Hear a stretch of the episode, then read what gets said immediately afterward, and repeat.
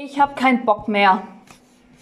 Ich will mich frei bewegen und will gefälligst treffen, wen ich will und so viele Leute, wie ich will. An Abstand und Maske hat man sich ja schon fast gewöhnt, aber wie gerne würde ich einfach mal wieder meine Freunde oder meine Familie in den Arm nehmen. Die, die letzten Sonntag da waren und gut aufgepasst haben, wundern sich vielleicht, so war letzte Woche der Einstieg in Helmuts Predigt. Und nein, ich werde Helmuts Predigt nicht nochmal wiederholen.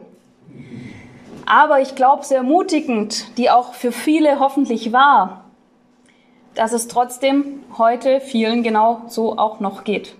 Dass diese Gedanken trotzdem noch da sind. Und vielleicht denken manche auch anders und haben auf ganz andere Dinge keinen Bock mehr. Ich habe keinen Bock mehr, immer diese Schmerzen, die Schmerzen allein wären vielleicht gar nicht so schlimm, aber diese dauerhaften Schmerzen und dass sie immer wieder kommen, das macht mich einfach fertig. Da habe ich keinen Bock mehr drauf. Oder auch so, ich habe keinen Bock mehr. Jetzt sind wir mitten in der dunklen Jahreszeit. Gut, heute zeigt sich jetzt die Sonne mal wieder, aber es wird so früh dunkel. Bald geht's auf Weihnachten zu und ich habe keinen Bock mehr. Wieder so ein Jahr und wieder gerade an Weihnachten, da denke ich an diesen geliebten Menschen, der schon gestorben ist und den ich vermisse. Da habe ich eigentlich gar keinen Bock mehr drauf.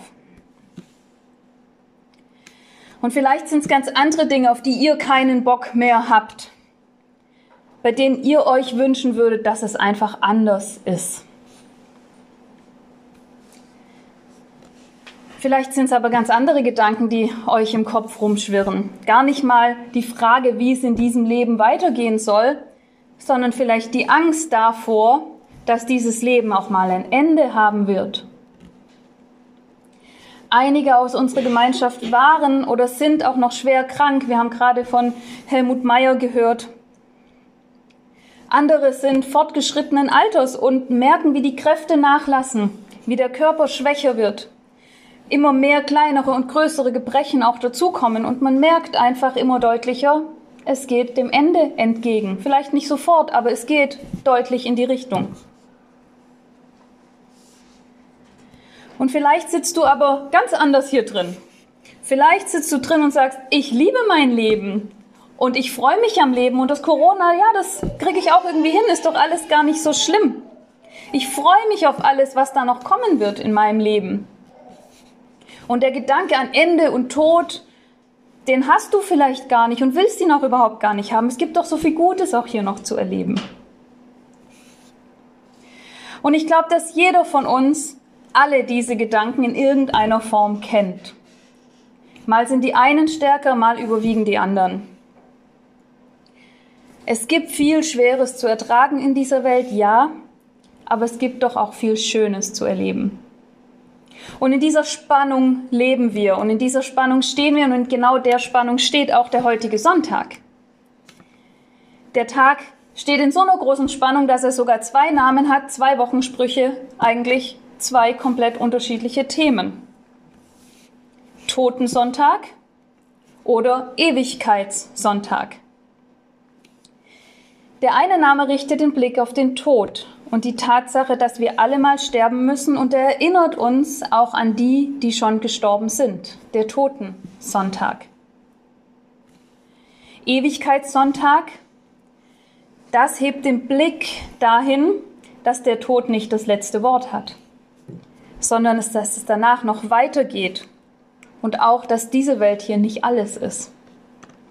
Und es ist wichtig, beides im Blick zu behalten sich auf der einen Seite nicht im Leben zu verlieren, sondern sich bewusst zu machen, dass es mal ein Ende haben wird. Sich darauf vorzubereiten, dass geliebte Menschen gehen werden und dass wir selbst auch, jeder einzelne von uns, einmal gehen wird. Und auf der anderen Seite aber auch keine Angst davor zu haben, keine Angst vor dem Tod zu haben, weil wir als Christen wissen, dass es danach noch weitergeht. Wie es weitergeht, was uns da genau erwartet, das weiß keiner so genau. Aber wir finden in der Bibel immer wieder kleine Andeutungen, kleinere und größere Bilder, die uns sagen, was danach auf uns wartet, wenn wir sterben und wenn die Welt im Gesamten ihrem Ende entgegengeht. Und heute möchte ich euch den Text aus Offenbarung 21, die Verse 1 bis 7 dazu vorlesen. Und das ist überschrieben mit das neue Jerusalem oder auch die neue Erde. Und ich sah einen neuen Himmel und eine neue Erde. Denn der erste Himmel und die erste Erde sind vergangen, und das Meer ist nicht mehr. Und ich sah die heilige Stadt, das neue Jerusalem, von Gott aus dem Himmel herabkommen, bereitet wie eine geschmückte Braut für ihren Mann. Und ich hörte eine große Stimme von dem Thron her, die sprach, siehe da, die Hütte Gottes bei den Menschen und er wird bei ihnen wohnen, und sie werden seine Völker sein, und er selbst, Gott mit ihnen, wird ihr Gott sein. Und Gott wird abwischen alle Tränen von ihren Augen, und der Tod wird nicht mehr sein, noch Leid, noch Geschrei, noch Schmerz wird mehr sein, denn das Erste ist vergangen. Und der auf dem Thron saß, sprach, siehe, ich mache alles neu. Und er spricht, schreibe, denn diese Worte sind wahrhaftig und gewiss. Und er sprach zu mir, es ist geschehen. Ich bin das A und das O, der Anfang und das Ende. Ich will dem Durstigen geben von der Quelle des lebendigen Wassers umsonst. Wer überwindet, der wird dies ererben, und ich werde sein Gott sein und er wird mein Sohn sein. So wird es uns versprochen. Und eigentlich ist dieser Text total selbsterklärend und man müsste eigentlich gar nichts mehr dazu sagen. Ich habe mir überlegt, ob ich ihn euch einfach drei bis fünfmal heute vorlese und nichts anderes dazu sage. Aber ich habe mich dann doch dazu entschieden, zumindest ein paar Punkte rauszuheben. Und das sind vier Stück. Und das ist sicherlich nicht alles, was man zu dem Text sagen kann, aber vier Punkte, die ich euch heute mitgeben will und die, mit denen ich euch hoffentlich heute ermutigen kann. Der erste Punkt heißt, Gott schafft die Erde neu. Gott schafft die Erde neu. Der Himmel und die Erde, wie wir sie kennen, werden vergehen. Und wenn ich so drüber nachdenke, finde ich das eigentlich schade. Gerade jetzt, wo wir hier im schönen Mittelfranken gelandet sind und gerade dabei sind, hier die schöne Gegend zu erkunden. Es gibt so viele schöne Fleckchen hier und wer schon länger hier wohnt, ist sich dessen vielleicht gar nicht mehr so bewusst. Aber wir können es euch sagen, die wir noch nicht so lange hier sind, hier ist es wirklich schön. Und dann steht in diesem Text auch noch, es wird kein Meer mehr geben. Ich weiß nicht, wer von euch schon mal am Meer war oder wer das Meer liebt. Ich bin gerne am Meer. Am Meer. Im Meer bin ich nicht so gerne. Bin ein bisschen wasserscheu. Aber am Meer bin ich sehr gerne. Diese Weite, diese Wellen, wunderbar. Und jetzt heißt es, in der neuen Erde wird es gar kein Meer mehr geben. Eigentlich schade. Aber das Meer steht in der ganzen Offenbarung nicht für Sandstrände auf Bali oder die frische Brise an der Ostsee, sondern das Meer ist immer ein Symbol für Chaos, für Unordnung, für Bedrohung. Und wenn es jetzt heißt, Gott schafft Himmel und Erde neu und diese Himmel, äh, dieser Himmel und diese Erde werden ohne Meer geschaffen werden, dann heißt es, in Gottes neuer Schöpfung wird es keinen Platz geben für Chaos, für Unordnung, für Bedrohung. Und schon die erste Schöpfung war eigentlich ein In Ordnung bringen von Gott. Wenn wir in 1. Mose 1 lesen, dann heißt es da, die Erde war wüst und leer. Und was macht Gott jetzt? Er ordnet diese wüste und leere Erde. Licht und Finsternis, Himmel und Erde, dann Erde und Wasser. Jetzt ist Klarheit da. Und Gott wird auch in der Neuschöpfung wieder neu ordnen. Er wird das Chaos, das jetzt in dieser Welt herrscht, wegnehmen und das wird keinen Platz mehr haben. Und es gibt ja so viel Chaos in dieser Welt. Das Chaos in der Entwicklung des Klimas. Ja, die Sommer werden heißer und trockener, die Winter werden wärmer. Dafür gibt es plötzlich in manchen Jahren Schnee an Orten auf der Erde, die gar keinen Schnee kennen. Es gibt immer mehr Flutwellen, es gibt Stürme, es gibt Hitzeperioden, da ist Chaos, da ist Unsicherheit, da ist Bedrohung da durch das Klima. Das wird es in Gottes neue Welt nicht mehr geben. Und auch das Chaos im Zusammenleben der Menschen wird es nicht mehr geben. In dieser Welt gibt es so viel Chaos. Es gibt Machtgehabe, es gibt Trennungen, es gibt Streit, es gibt wechselnde Partnerschaften, es gibt Gender Mainstreaming, es gibt ein Durcheinander. Keiner weiß mehr so recht, was eigentlich los ist und was eigentlich die richtige Art und Weise des Zusammenlebens sein soll. Und Gott wird in, dies, in seiner neuen Welt auch so ein Chaos nicht mehr zulassen. Und egal, welche Art von Chaos dir vielleicht zu schaffen macht in dieser Welt oder auch in deinem eigenen persönlichen Leben, ich kann dir sagen, dieses Chaos wird ein Ende nehmen. Diese Unsicherheiten, diese Bedrohungen, was auch immer es bei dir sein mag, werden ein Ende nehmen. Es wird in Gottes neue Welt keinen Platz mehr dafür geben.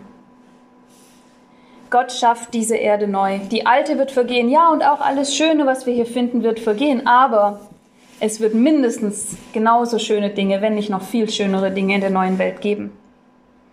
Die neue Welt wird sehr gut sein, so wie diese Welt am Anfang auch sehr gut war.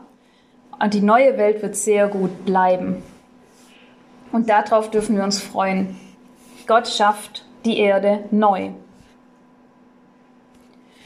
Und ein zweiter Punkt, den ich hier rausgreifen will aus diesem Text. Gott schafft das Leiden ab. Gott schafft das Leiden ab. Es heißt hier, Gott wird abwischen alle Tränen von ihren Augen und der Tod wird nicht mehr sein, noch Leid, noch Geschrei, noch Schmerz wird mehr sein, denn das Erste ist vergangen. Wie viel Leid gibt es in dieser Welt? Krankheiten, Kriege, Armut, Hunger, Tod. Der Schmerz und das Geschrei, das Gott jeden Tag erreicht, muss enorm groß sein. Gott hört jeden einzelnen Schrei und jeden einzelnen Seufzer auf dieser Welt. Wie laut und wie groß muss das sein, was bei Gott ankommt. Ich möchte nur zwei Dinge herausheben. Syrien und Irak waren vor einigen Jahren ständig in den Medien. Heute hört man gar nichts mehr davon. Wir haben unsere eigenen Probleme jetzt, aber die Menschen dort, die Probleme sind nicht vorbei.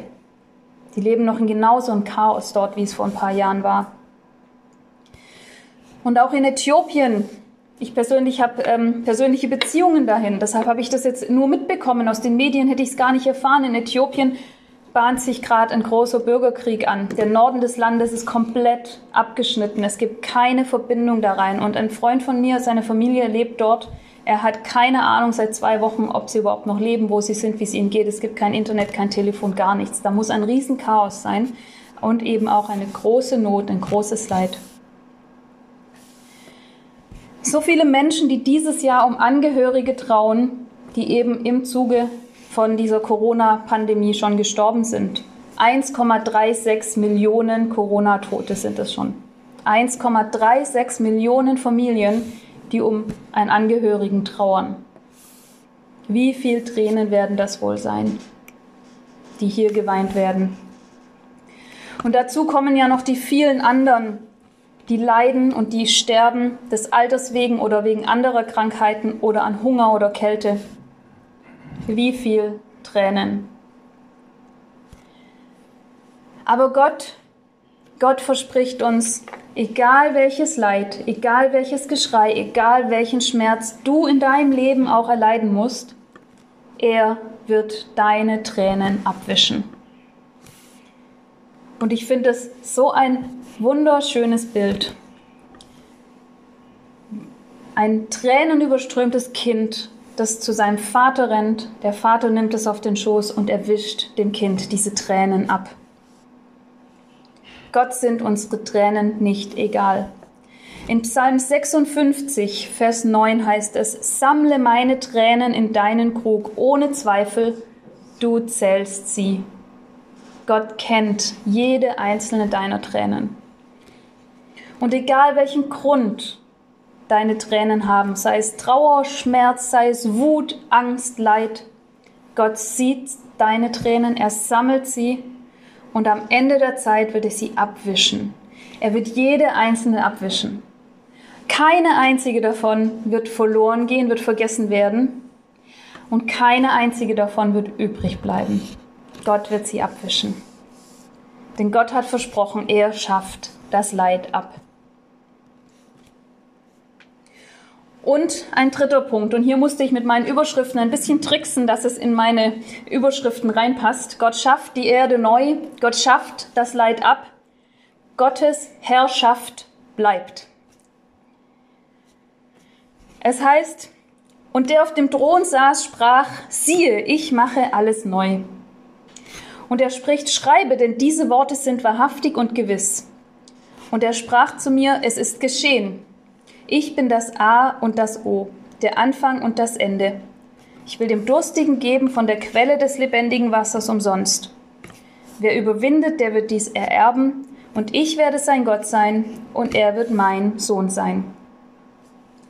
Hier spricht Jesus, der auf dem Thron sitzt. Und damit ist Jesus das Einzige, was in der neuen Welt nicht neu gemacht wird. Jesus bleibt. Wir werden keinen neuen Herr bekommen. Wir werden eine neue Erde bekommen, wir werden eine neue Lebensqualität bekommen, wir werden auch einen neuen Körper bekommen, aber wir werden keinen neuen Herrn bekommen. Unser Herr, den wir hier schon kennenlernen, der bleibt. Jesus sagt, ich bin das A und das O. Und ich denke, die meisten wissen es, aber ich sage es hier nochmal. A und O, woher kommt das? Alpha und Omega, der erste und der letzte Buchstabe des griechischen Alphabets und das Neue Testament ist eben in Griechisch geschrieben worden. Und das heißt, Jesus ist alles, was gesagt werden kann.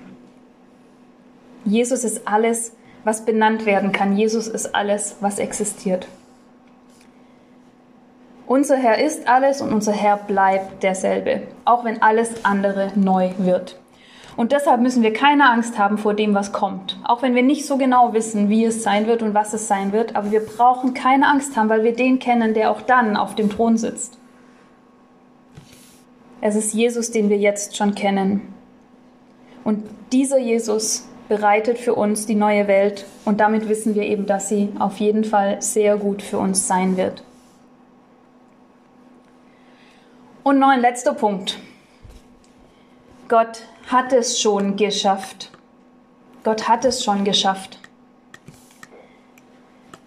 In Vers 6 heißt es, es ist geschehen, schreibe, es ist geschehen. Für uns, die wir in Jesus glauben, ist das alles, was wir hier gelesen haben, schon ein Stück weit Realität. Die Neuschöpfung er der Erde und die Abschaffung des Leids, das alles steht aus unserer Perspektive noch aus. Aber aus Gottes Perspektive ist es schon beschlossene Sache. Und deshalb ist das, was wir hier lesen und was wir heute dazu gehört haben, nicht einfach nur eine billige Vertröstung auf später, sondern es ist eine berechtigte Hoffnung. Die Hoffnung, die uns jetzt schon zur Realität werden darf. Für uns liegt das Ganze noch in der Zukunft. Aber es gilt trotzdem schon für uns. Es gilt schon. Und das ist so sicher, dass es für uns heute schon zur Realität werden darf. In unserem Leben, in unseren Gedanken, in unserem Herzen. Auch wenn es von der Umsetzung her aus unserer Perspektive noch aussteht. Und dieses Wissen darf uns dann helfen, in schweren Zeiten und im Leben das, worauf wir auch keinen Bock mehr haben und was uns schwer fällt, besser zu ertragen weil wir wissen, dass es vorbeigehen wird und weil wir wissen, dass das, was danach kommt, noch viel besser sein wird und uns entschädigen wird für das, was wir hier erleben werden. Und es hilft uns auch, dass wir keine Angst haben müssen vor dem Tod, weil wir eben wissen, der Tod ist nicht das Ende. Und deshalb will ich eben diese vier Punkte euch heute gerne mitgeben für die Woche. Gott schafft die Erde neu. Gott schafft das Leiden ab. Gottes Herrschaft bleibt und Gott hat es schon geschafft. Und ich möchte noch beten. Herr Jesus, wir danken dir dafür, dass du diese Erde geschaffen hast, dass wir hier leben dürfen. Und wir danken dir für alles Gute, was du Tag für Tag schenkst und für die Schönheit in dieser Welt, die wir erleben dürfen. Und wir wissen, dass alles mal ein Ende haben wird, und es gibt Tage, da wird uns das zu einer großen Hoffnung, dass das Leiden hier mal ein Ende haben wird. Und dann gibt es wieder Tage, an denen wir hoffen, dass es noch lange nicht so sein wird und wir noch hier bleiben dürfen. Aber du allein bist, der die Zeit kennt, die uns noch bleibt. Und wir bitten dich für uns, dass wir die Zeit gut nutzen können, die du uns hier schenkst. Aber auch, dass wir bereit werden, diese Welt mal zu verlassen und dir dann zu begegnen. Und wir wissen auch, dass es jederzeit sein kann, dass du wiederkommst und lass uns auch dazu bereit werden. bitten dich für alle, die in dieser Welt leiden, für Menschen in Kriegsgebieten, vor allem in Äthiopien, in Syrien, im Irak, für alle, die in einer gewissen, ungewissen Zukunft auch entgegengehen. Bitten dich für alle Kranken und Schwachen. Schenk du Hoffnung und lass du auch Medikamente, Ärzte und andere Hilfsmittel anschlagen und ihr Leiden verkürzen oder auch ein Ende nehmen. Und wo das nicht möglich ist, da bitten wir dich darum, dass du die Menschen vorbereitest, dir zu begegnen. Herr Jesus, und wir danken dir dafür, dass wir wissen dürfen, dass unser Leid mal ein Ende haben wird. Wir danken dir, dass du jede einzelne unserer Tränen siehst und sammelst und dass du sie abwischen wirst. Wir freuen uns auf die Zeit, die wir mit dir dann in der Ewigkeit verbringen dürfen. Amen.